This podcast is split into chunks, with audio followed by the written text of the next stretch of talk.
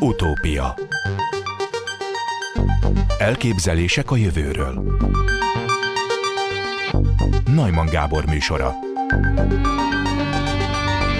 Üdvözlöm az utópiában Szkárosi Endrét, szervusz! Szia, szervusz Gábor! Költő is vagy, egyetemi tanár is, költészetet tanítasz az eltén, és az utópiába azért kértem, hogy nyilatkozz, mert egy verssel foglalkozó tanárember és egy verset író költő hogyan látja a vers fejlődését? Én úgy látom, hogy a vers, illetve nevezzük általánosabban a költői alkotás, a költői teremtés, az folyamatosan, természetesen fejlődik, ami nem azt jelenti, hogy fejlettebb, vagy jobb, vagy gazdagabb lesz, mint a korábbi. Bizonyos periódusokat összehasonlítva esetleg lehet ilyen benyomásunk, de a költészet nagy korszakai teljesen egyenrangúak egymással, és ennek, ez a, ennek a titka, vagy a lényege abban áll, hogy minden költészetnek a saját korával kell összhangban állnia, nem a saját kora ízlésével és a saját kora felfogásával, hanem a saját korának megfelelően kell megtalálni a költészetnek, a költői tettnek, költői aktusnak, a költői alkotó folyamatnak, és annak az eredményének, vagyis a versnek, a költői műnek egyrészt az aktualitását, ami nem egy, hogy mondjam, tartalmi aktualitás, hanem nyelvi aktualitás, és a, hogy mondjam, az úttörő jellegét. Tehát amivel olyan dolgokat tár föl az olvasó előtt, nem tartalmilag, nem témákról van szó, hanem gondolatokról, érzésekről, érzetekről, felfedezésekről. Ha egy példa belefér az időbe, azt mondanám, hogy a nagy reneszánsz költészet, amiről úgy mindenki gondol valamit, a humanizmus és a nagy reneszánsz költészet, ugye kitüntetetten kezdődően Petrarkával, egészen Shakespeareig és másokig, az tulajdonképpen kiinduló pontjában a nagy antik költészet, az elsősorban a római költészet felfedezésén alapult. Hozzáfértek az eredeti kéziratokhoz, előkerültek, és Petrarka leírja, hogy a szeme előtt kinyílt egy olyan költői, eh, bocsánat, irodalmi univerzum, egy olyan szellemi univerzum, amelynek addig a létezéséről alig tudott valamit.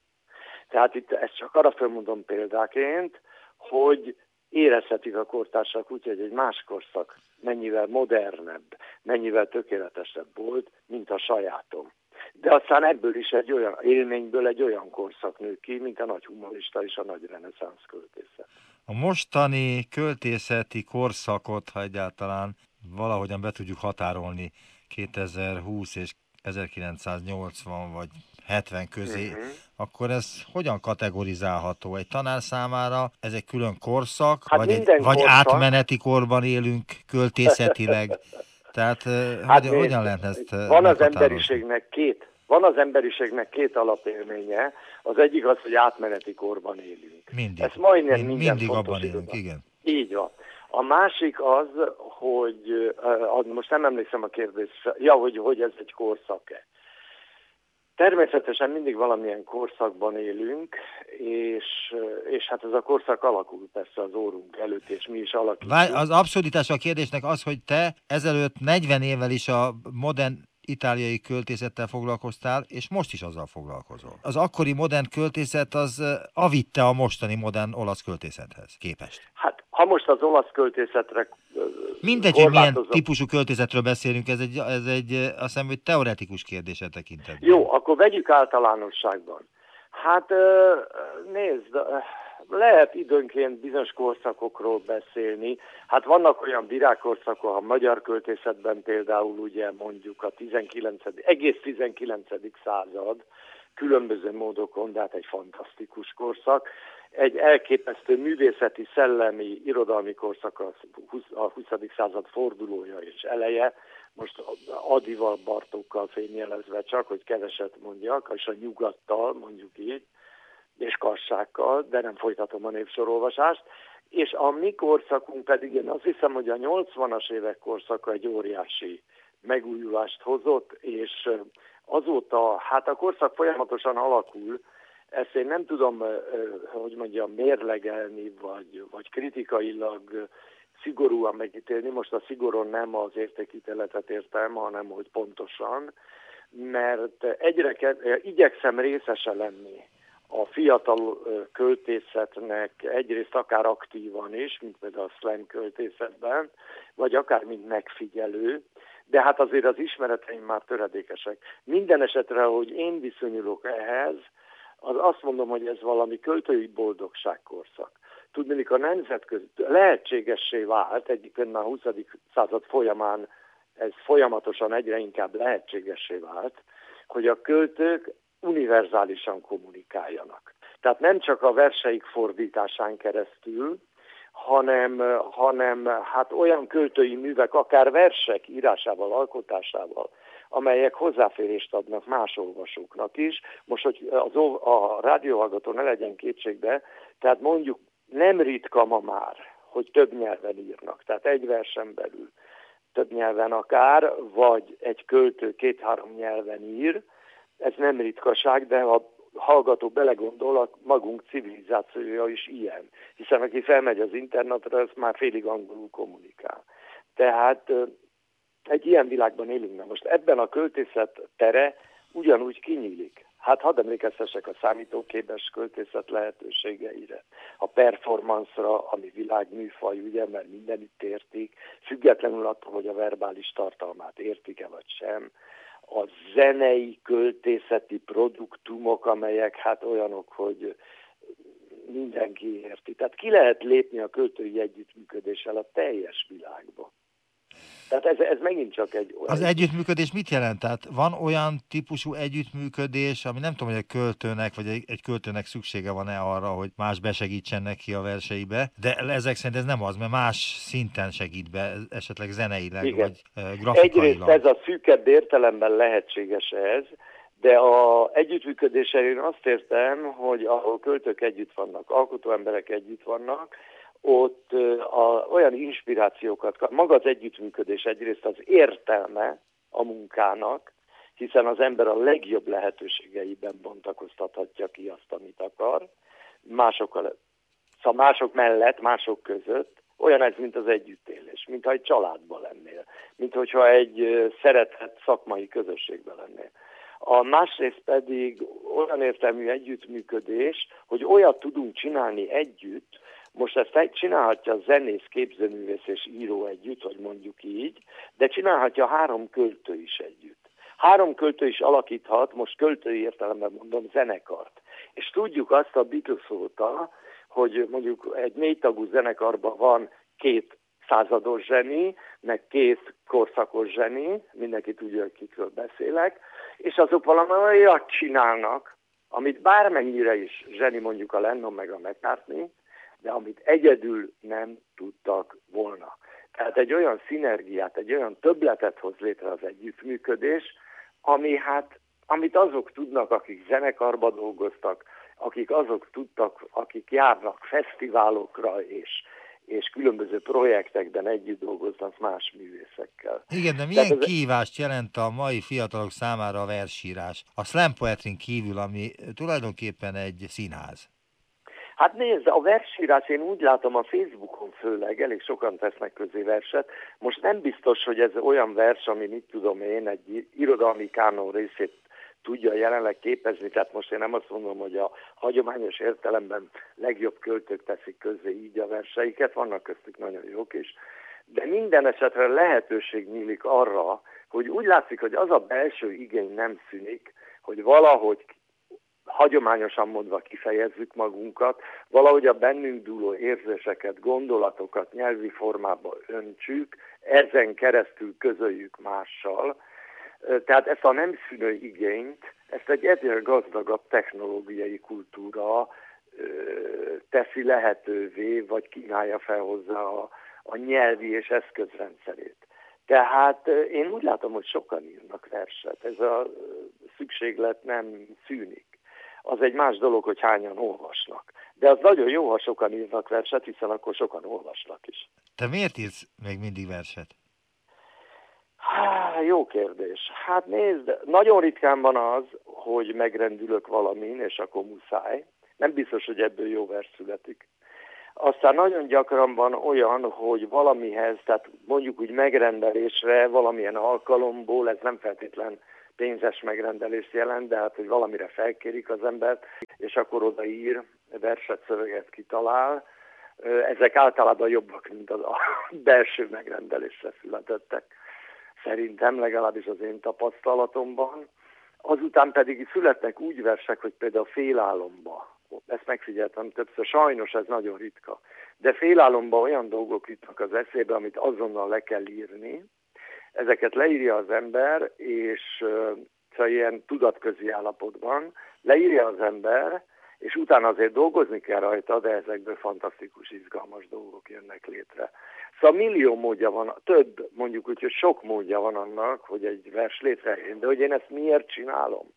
Hát azért, mert mindig izgatott a, a, a nyelv nagyon, és a nyelven keresztül, amely működő rendszer. Tehát egy működő rendszeren keresztül nem csak, hogy kifejezni, hanem mondani valóra jutni.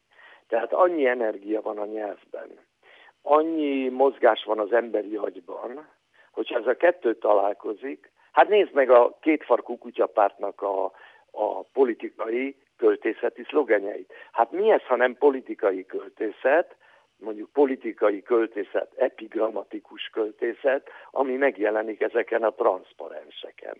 Hát ezek persze politikai célt szolgálnak, és mondjuk van egy olyan utalásrendszerük, hogy mindenki tudja, hogy melyik fogalom és melyik szókapcsolat, melyik kifordított szókapcsolat mit jelent, mire utal. De hát a politikai költészetnek ez a lényege, a groteszk is, hogy az emberek rögtön értsék. És a nemzeti dal, az politikai költészet, ergo az embereknek rögtön érteni kellett. Na most én egyébként politikai költészetet is csinálok mostanában, hát nyilvánvaló, hogy az ember a saját korába dühöng, különösen hogyha azt veszi észre, hogy visszajutott a saját fiatal korába, nem szeretett volna, de visszajutott, viszont már nem fiatal. És újra kell élni azt, amit már elhagyni remélt. Ez rossz érzés tényleg? Hát bosszantó, bosszantó érzés. És ezért nagy öröm, amikor látjuk, hogy a fiatal emberek végre eszméltek, és megmozdulnak, és a társadalmilag kifejezik az akaratukat, költész, politikai költészetet és költészeti politikát csinálnak az utcán. Ez nagyon jó, hát időnként sajnos el kell mesélni például olyan dolgokat, hogy képzeljék el, hogy a 70-es években nem lehetett csak úgy utazni, nem volt útlevelünk. Mindig kérni kellett.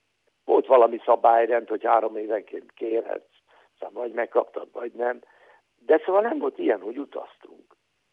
Ezeket nem tudják, el se tudják képzelni a gyerekek. Na most oda-vissza jutni, mert mondjuk, hogyha így elszigetelten néznénk a helyzetet, tehát csak belül a rendszer logikáját nézzük, akkor a rendszer logikája szerint oda majd el kellene jutnunk.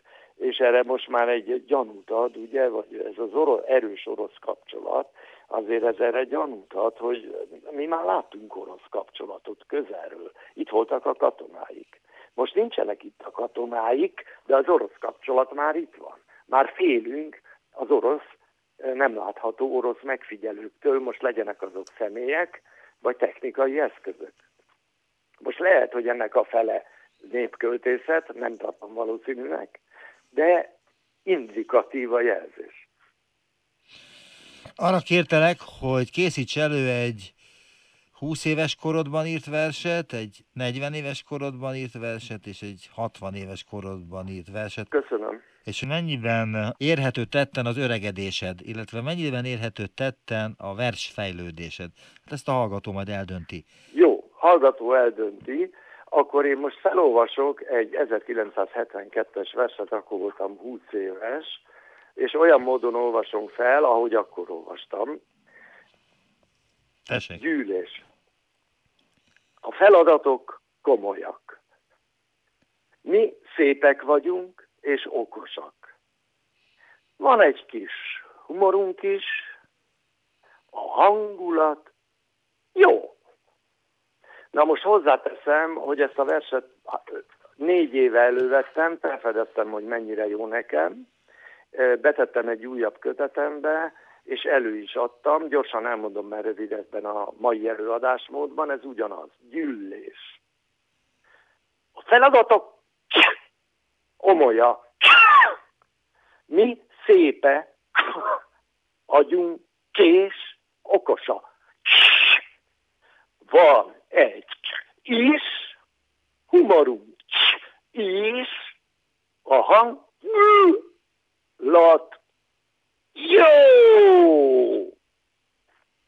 Na hát ez volt a 72-es vers. Hát, mai, ez most mai előadás. Hát az előadásban óriási a különbség, teljesen más jelent természetesen, ahogy régen adtad elő a verset, és ahogy most adod elő. Közben, hogy mondjam, a költői eszközrendszerem tágult, és uh, ugye a hangiság, a nyelvi gesztusok bevitele, tehát hogy a hangokat kinyomom, hogy a nyelvi gesztusokat, hogy egy van, mit tudom én, a kom, omolyak, tehát hogy a komolyakban benne van az a lehetőség, hogy a feladatok komolyak, abban benne van, hogy feladatok omolya, ugye?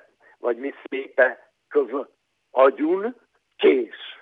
Ugye? Tehát ezekkel lehet játszani. Igen, de, most, de ne vegyük el a hallgatótól azt a jogot, hogy neki azért tetszhet jobban a 72-es előadásmódod, Persze. és az a fajta teljesen egyszerű, letisztult vers. Igen, igen, igen. Amiben nincs igen. semmi Köszönöm, én, én remélem ezt. Jó, akkor ugorjunk, Na, 20 éve. Ne, elővettem egy másik verset, amit majdnem pontosan emlékezetem szerint 1992-ben írtam, tehát amikor 40 éves voltam. Ez pedig így hangzik, mondjuk az a címe, hogy nem is én. Nem is én, nem is tudom hogyan is, nem is most, és nem is idejöttem. Valaki valamikor, valahogy, valahova bezuhant előttem. Közepén a világ is kiürült, ami volt még, széttörött a földben. A levegő szemem elől szétfutott, még a nap is rám zuhant a ködben. Ez volt a 92-es vers.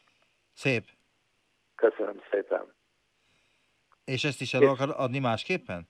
Nem, ezt nem adom elő máshoz. Egyébként ez egy zeneműhöz született. Mi ez? Ez a Towering Inferno angol zenekarral dolgoztam évekig, és a Kaddis című lemezükhöz készítettem különböző szövegeket, amelyben vokálisan is közreműködtem, és akkor odaírtam szövegeket magyarul és angolul. És ennek kétféle ver- verziója van, az angolt az prózaisztikusan mondtam, tehát it is, nem fogom végigmondani, csak it is not me. And I don't know how, and not now, was to come. Úgy nagyjából értik azért a hallgatók. És akkor viszont a magyar szövegnek volt egy ilyen dallama.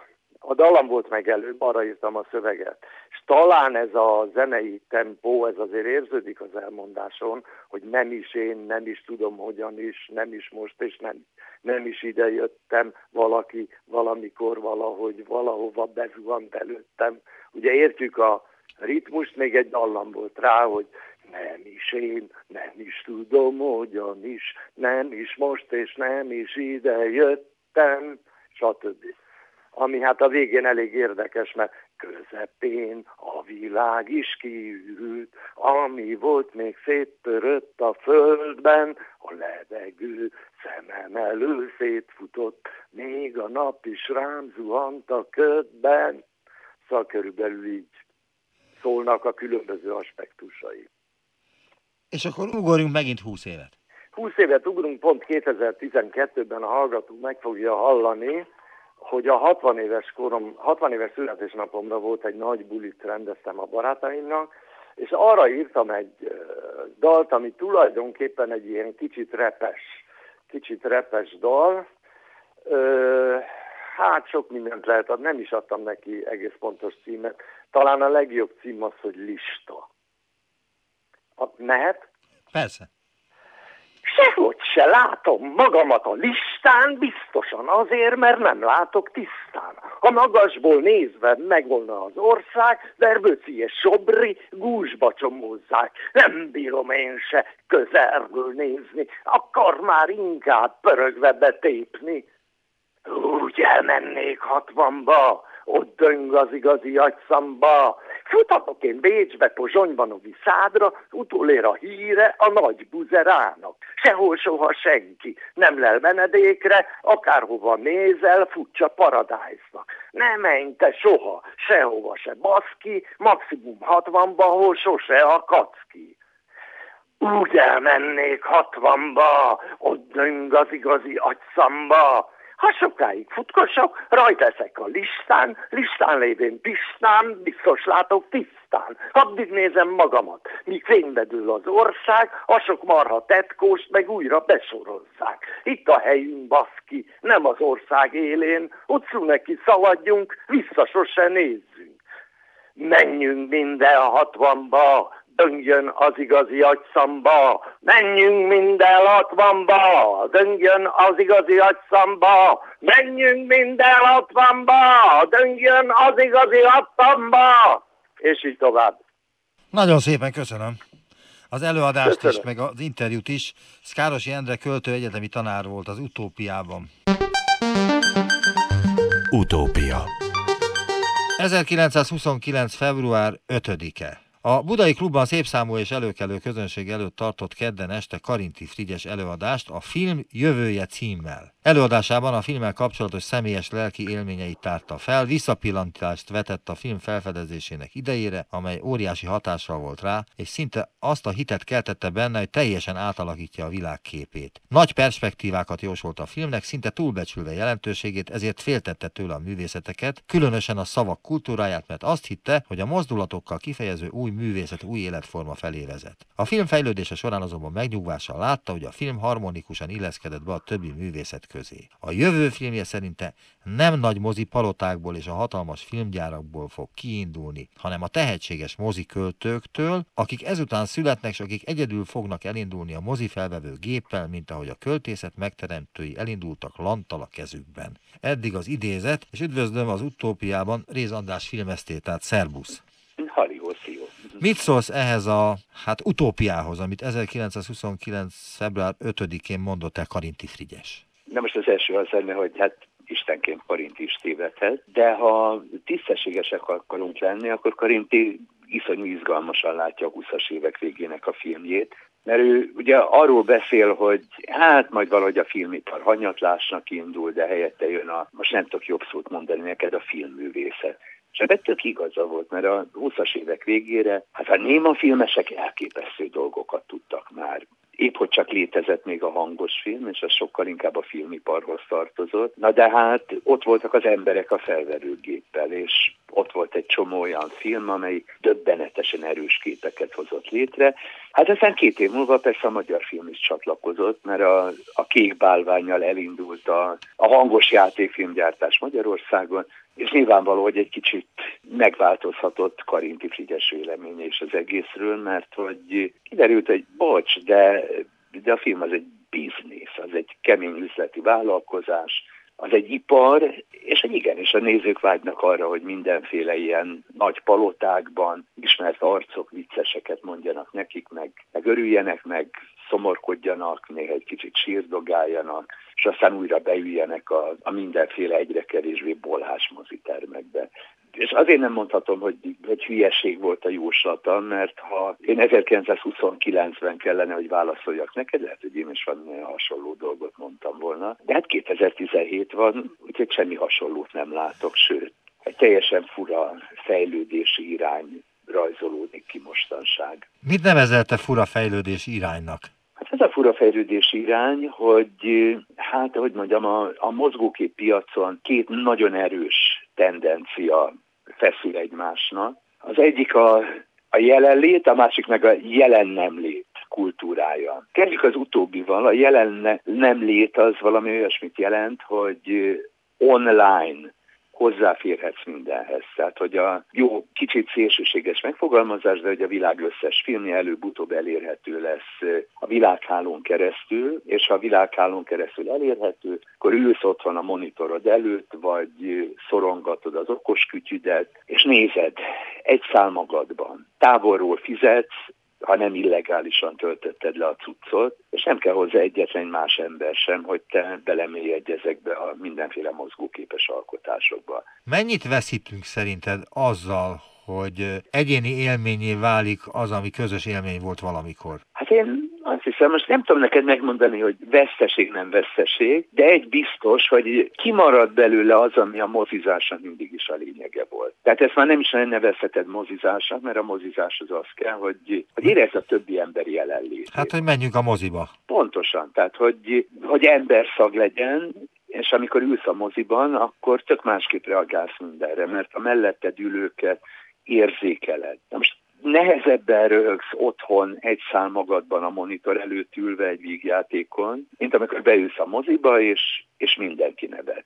Nehezebben érzékenyülsz el. Hozzátéve ráadásul még egy, egy nagyon sajátos dolgot, hogy a, hogy a jelen nem levés mozia az olyan, hogy bármikor belenyúlhatsz. Leállítod, gyorsítod, lassítod, átugrod az unalmas részleteket, az izgalmasabbakat visszatekered, Sőt, ha egy nagy szemétláda vagy, még át is alakítod a filmeket, mert ezt ma már otthon könnyedén megteheted. Új zenét raksz alá, csinálsz belőle egy, egy csifet, újra vágod azokat a jeleneteket, amelyek szerinted el vannak tolva, akkor hibákra vadászol. Kinek csinálom ezeket meg, amiről beszélsz? Kinek vágom át? Kinek vágom ki?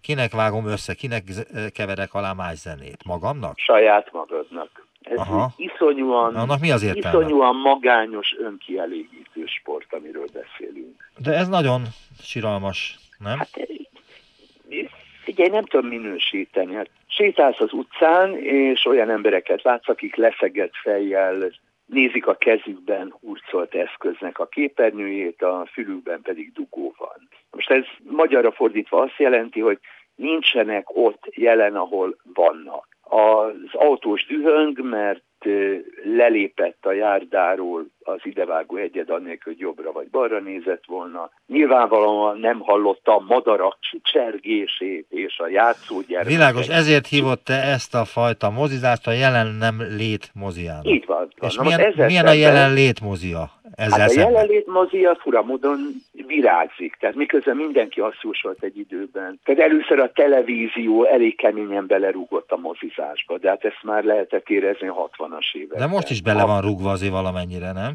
Nem feltétlenül. Ugyanis még korábban nagyjából egységesen úgy szemléltük az egészet, hogy ugyanazok az emberek nézik a televíziót, vagy, vagy a házi mozit, mint akik moziba járnak. Ma különböző célcsoportokról beszélünk. Bocsáss meg, hogy ilyen marketológus hablatja higítom a beszélgetésünket, de hát nagyjából így gondolkodnak a filmcsinálók, a filmiparosok is. Tehát még annak idején azt mondta, hogy az emberek moziba járnak, de a tévé elcsábít közülük sokat. Majd a 80-as évek elejétől arról beszéltünk, hogy hát az izé, a, a videomagnó az megint elcsábít nézőket. Most meg arról beszélünk ugye, hogy a, a letöltés, a torrentezése, nem tudom micsoda. Félreértés ne essék. Aki moziba szeretne járni, az moziba megy. Majdnem olyasmiről van szó, mint a, a populáris zene esetében. Ez a mindent letölthetsz öcsém. Ott van az orrod előtt, akkor miért költöd el a havi fizetésedet egy fesztiválra, ahol drága a belépő, drága a szállás, drága az ital természetesen, meleg van, büdös van, sár van, szállópor van, meg amit akarsz, és valószínűleg hasonló a válasz, hogy mert ott akarsz lenni fizikailag a többi ember társaságában.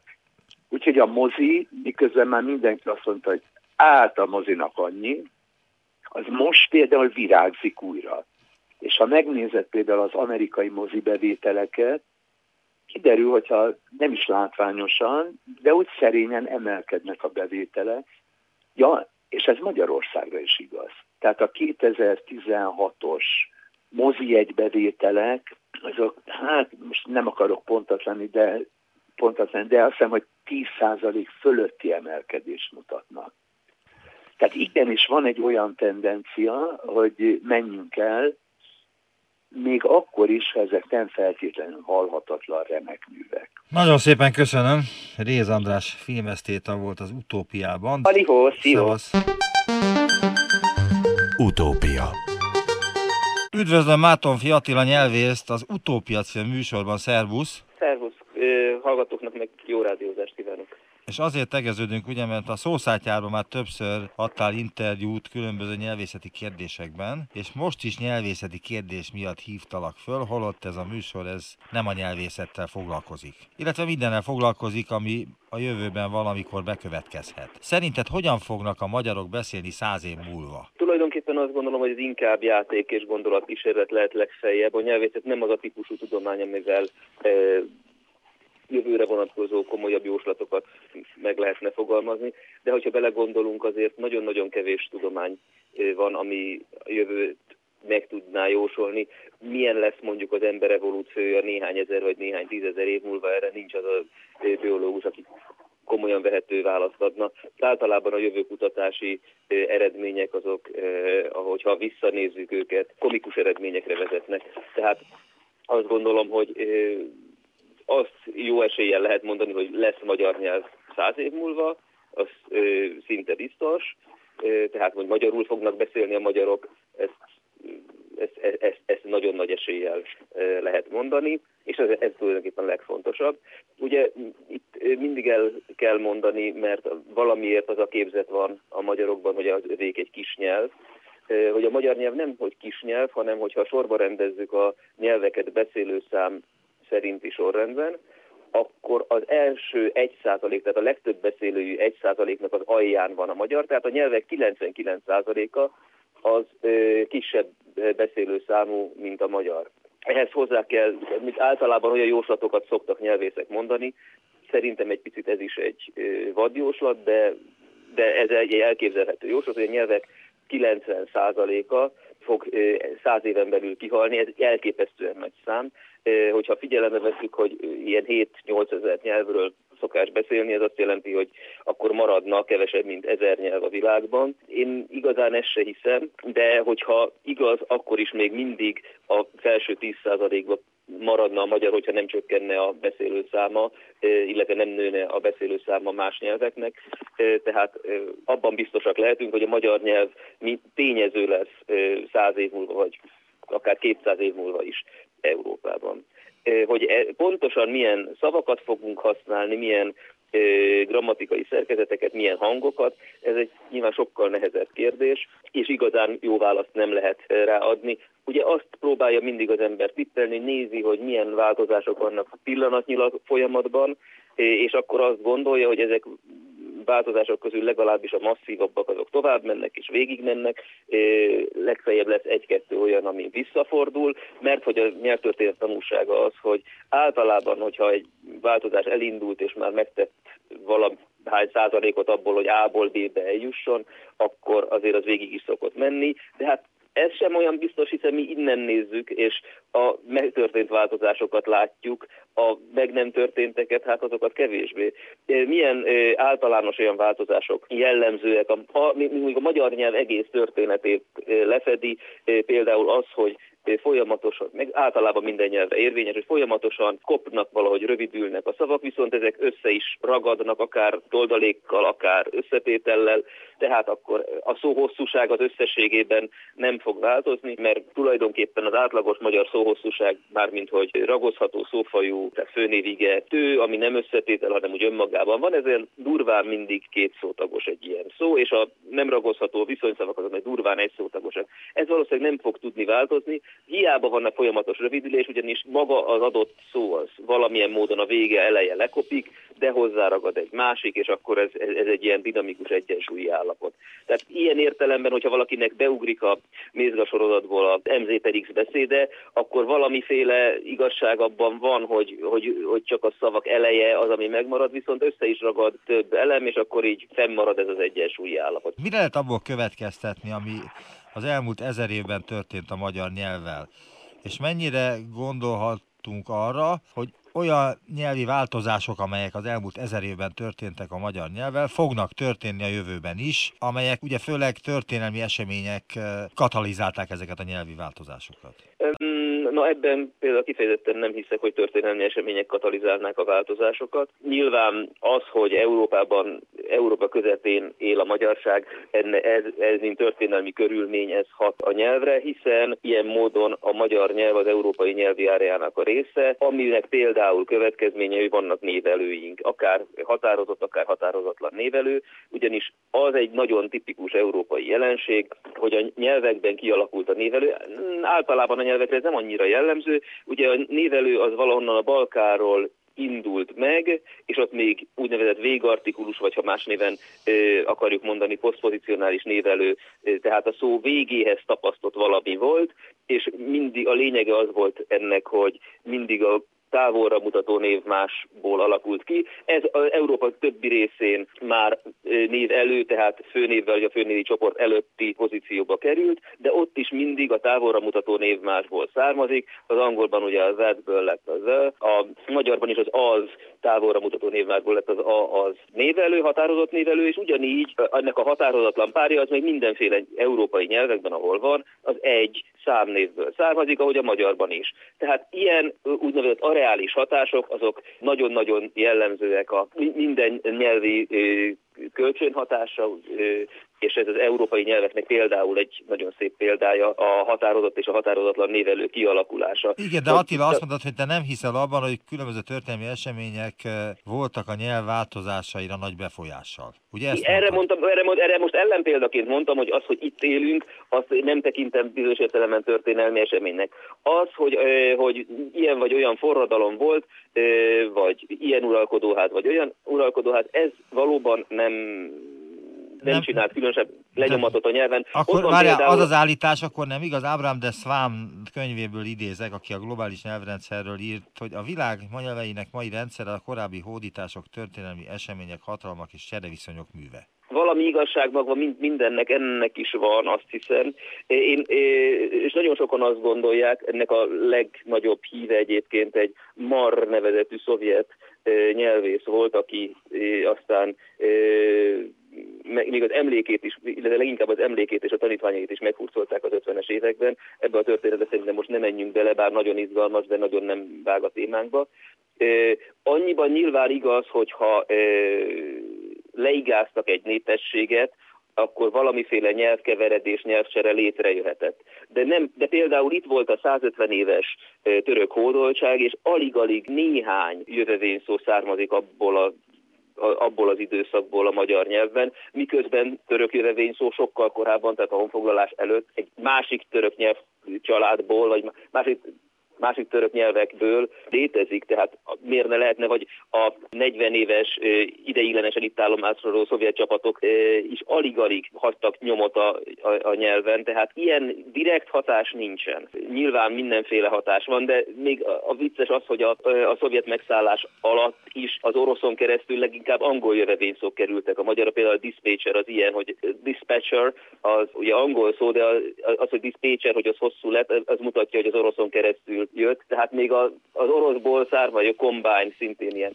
oroszból magyarba került jövevényszavak, még azok is inkább az angolok, mert hogy például honnan kölcsönződnek dolgok, az, az, az mindig presztistől függ. Az orosznak, vagy a hódoltságköri töröknek nem volt fene nagy presztízse a magyar beszélők körében, ellenben az angolnak, hiszen sok-sok fejlődési elem, és sok-sok új dolog mégis csak angol nyelvterületen alakult ki, annak tudott lenni, és máig ugye az angolnak nagyon nagy a presztízse, tehát angol jövevényszavaink azok rendes rendesen vannak. Meddig mehetünk vissza a korban, amikor még megértjük a felmenőinket. Mondjuk a mátyáskori magyar ember beszédét megérti egy mai ember? Nyilván attól függ, hogy melyik, milyen mai emberről van szó. Hogyha mondjuk ma elmegy valaki Csángóföldre, és csángókkal beszél, akkor nem vagyok benne biztos, hogy tökéletes lesz a megértés. Magyarnak a csángó az egyetlen olyan nyelvjárás, ahol, eh, ahol megértési, komolyabb megértési nehézségek lehetnek, de eh, nyilván ez függ attól, hogy éppen eh, milyen, milyen témáról beszélnek, az illető csángó mennyi román jövevényszót használ, illetve a nem csángó magyarnak milyen a, a spontán nyelvi intelligencia, és ez nem azon múlik, hogy nyelvész, illetve nyilván, hogyha a nyelvész, akkor valószínűleg, vagy remélhetőleg legalábbis magasabb, de, de ez, ez, ebben a kérdésben ember és ember között nagyon nagy a különbség, hiszen van, aki jól ráérez arra, hogy jól át tud váltani arra, hogy, hogy meghallja, hogy a másik hogy beszél, és, és az milyen saját olyan szavakat felismer mögötte, és megérti, hogy milyen jelentésben használja, míg a másik nem. Jó, akkor ugorjunk egy nagyobbat. A honfoglaló őseinket megértenénk? Milyen fokon érte, valamilyen szinten nyilván megértenénk, gondolnám én, de, de nyilván a megértés az egy, nem egy bináris dolog az, hogy tökéletesen értem és egyáltalán nem értem a kettő között nagyon sok fázis van, valamennyit biztosan értenénk belőle, amire gondolhatunk leginkább az a halotti beszéd, hiszen az a legrégi szövegemlék. Igen, az 1189 vagy az 1198? Vagy 98-ból van. Körülbelül akkorról van, ez azért elég közel van a honfoglaláshoz. Biztos, hogy sok szempontból nyelvileg távolabb áll a honfoglaláskori élőbeszéd től, ugyanis ez egy nagyon stilizált, nagyon magasztos nyelv, az mindig eh, a köznyelvtől távolabb van, tehát hiába van az a néhány száz év közelebb, bizonyos értelemben talán az egy, egy távolabbi dolog, de igen, de már a pap mondhatta, nem? És latinból fordították e, igen, magyarra. pontosan így van. Biztos, hogy egy emelkedettebb ö, regiszter, és egy papnak a beszédét valószínűleg nehezebb megérteni, mint egy utcai beszélgetést. Ma is így van ez, hiszen távolabb van a mindennapi nyelvhasználattól, de azért, hogyha elképzeljük, hogy az körülbelül hogy mondhatták azt a halotti beszédet, akkor én azt gondolom, hogy az emberek többsége valamennyit, de nem mondom, hogy az első szótól az utolsóig tökéletesen, mert ez biztos nem igaz. Ezért valamelyest megérti. Mit lehet arról Körülbelül... tudni, hogy mennyit változott a szókincse az embereknek? Próbálok ö, gondolkozni inkább, ö, mert erről tapasztalata nehezen van az embernek. Egyrészt ö, amikor itt a mondjuk 200 évvel ezelőtti polgárságról beszélünk, akkor ne feledjük el, hogy az akkori városi polgárság az német nyelvű volt lényegében. Talán mondjuk Debrecenben nem a civis nyelv az picit már akkor erősen alakulóban lehetett, vagy már meg is, meg is volt, de mondjuk a budapesti utcanevek azok a Pest-Buda-Óbuda egyesítésekor változtatták őket meg németről magyarra, mert hát a polgárság az akár a sváb, meg mindenféle német származású, akár az akkoriban már erősödő zsidó származású vagy zsidó vallású polgárság is né, alapvetően német nyelvet beszélt. Tehát azt nyilván a mai magyarral nem lehet összehasonlítani. Másfelől arról tényleg van tapasztalatom, hogy hogyha ilyen 18.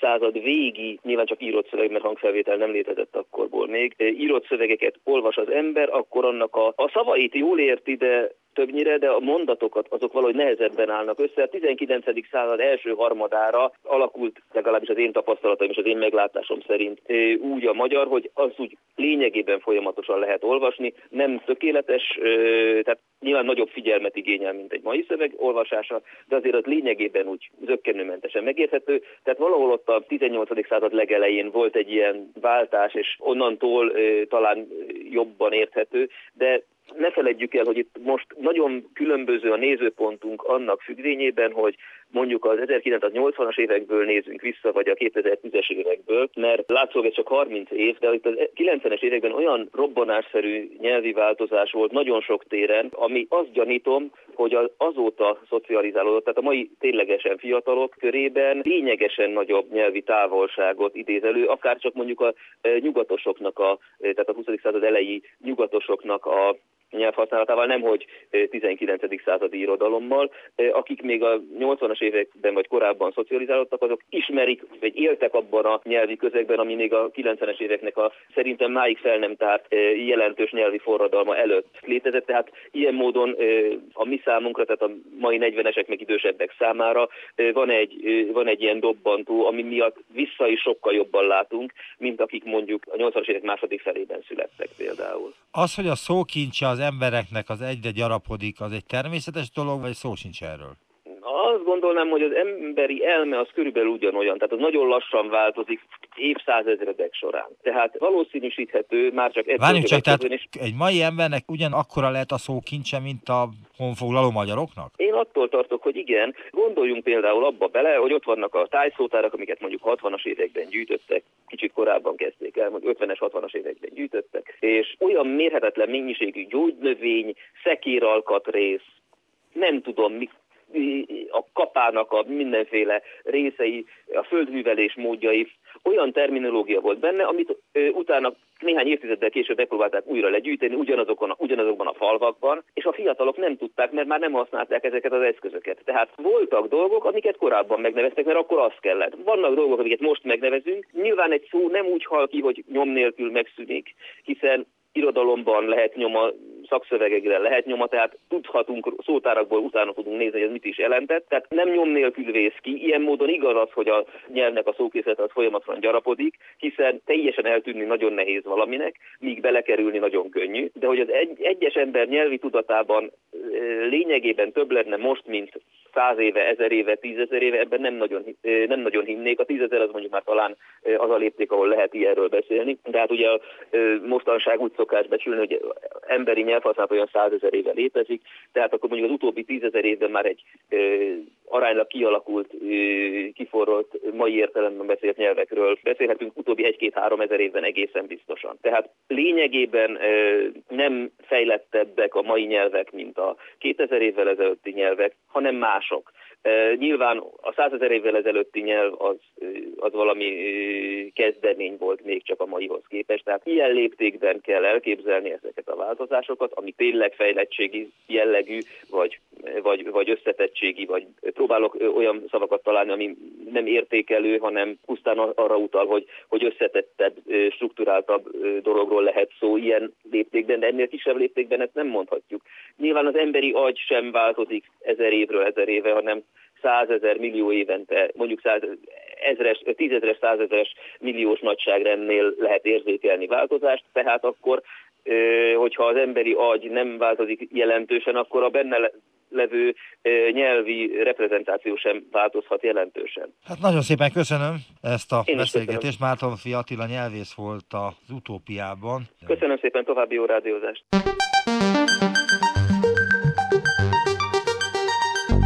Visszaértünk a jelenbe. Neumann Gábor utópia című műsorát hallották.